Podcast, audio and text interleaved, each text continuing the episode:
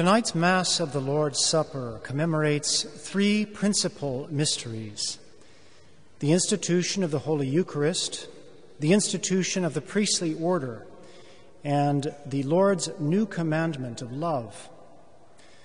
All three of these have their origin in the events of Holy Thursday. But it is the third that has the most obvious connection with tonight's gospel.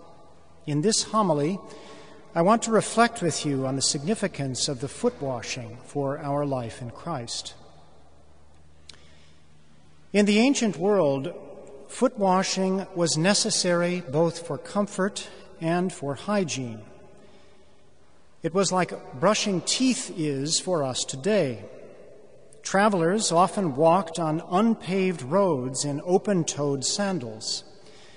Upon arriving, a traveler would need to wash his feet Good hosts would provide water for this. But in a hierarchical society, the task itself was seen as servile. Only slaves or the lowest ranking household servants performed it for others. This is why Peter is so shocked when Jesus begins to wash the disciples' feet. For a social superior like a rabbi to wash the feet of his social inferiors was shocking. But as unusual as Jesus' actions are, his statement about them is unprecedented. By washing his disciples' feet, Jesus has broken an important social norm.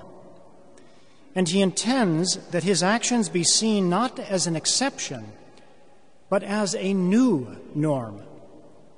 I have given you a model to follow, he says, so that as I have done for you, you should also do. What exactly is this new model that Jesus is exhorting his disciples to follow? The early church interpreted it literally as a duty to wash others' feet. In 1 Timothy, St. Paul writes that any widow who wishes to be enrolled in the church's order of widows must be well attested for good deeds. He mentions showing hospitality, relieving the afflicted, and washing the feet of the saints. This practice was still common 400 years later when St. Benedict, in his rule, prescribes that the abbot and monks wash the feet of all the monastery's guests. But at the same time, as some in the church have always sought to carry out Jesus' words literally, the tradition has also understood that the model he gives us here extends beyond the particular act of washing feet. There is an intimate connection between Jesus' new model and his new commandment.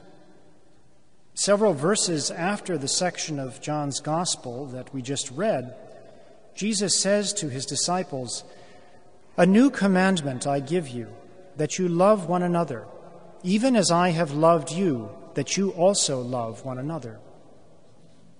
The disciples are to love one another as Jesus has loved them. He has loved them by overturning the basic social norms of ancient society, taking the form of a slave and washing their feet. Jesus' new model of self-sacrificial of self-sacrificial service is what obedience to Jesus' new commandment of love looks like. Foot washing is not just a discrete action to be imitated, but a pattern for a whole new way of life. So, what does this mean for us? In order to understand how foot washing could serve as a pattern for the whole of life, we must remind ourselves of the whole trajectory of the story. Before Jesus even rose from supper, he was observing and anticipating his disciples' needs. He loved his own in the world, and he loved them to the end. Jesus' loving attentiveness extends even to the humblest details of daily life, like weary, dirty feet. For this reason, he is willing to deny himself bodily comfort and divest himself of his dignity to perform a servile task which his own disciples were unwilling or unable to perform for one another. Are we too attentive to the needs of others? Needs both bodily and spiritual?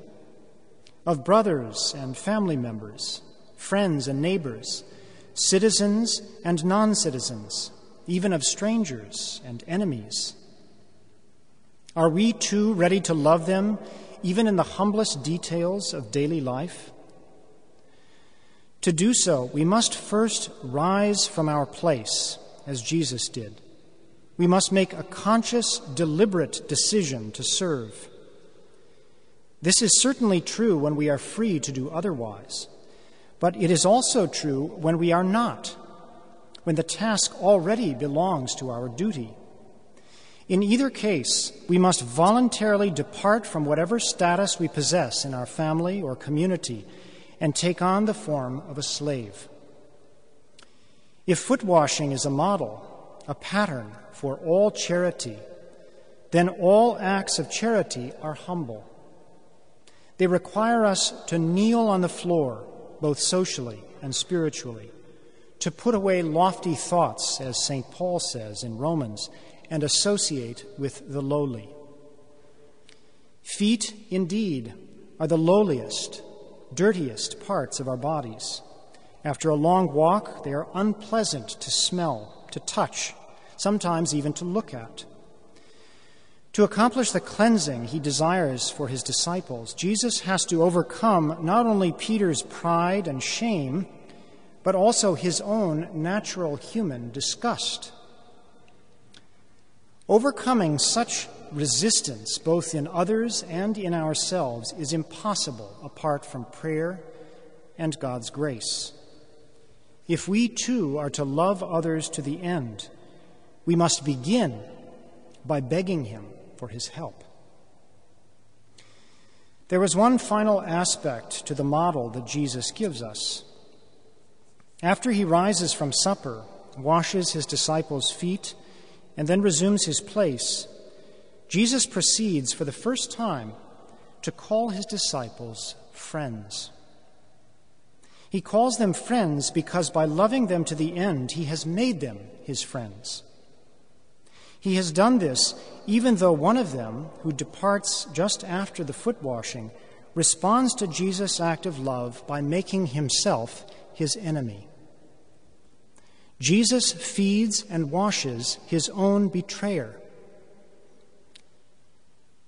even gives him permission to go out into the night and accomplish Satan's will. In so doing, he sets in motion the events which lead directly to his own death. The washing of the feet contains and communicates the whole of Jesus' paschal mystery. Every act of charity is a participation in Jesus' own death and resurrection.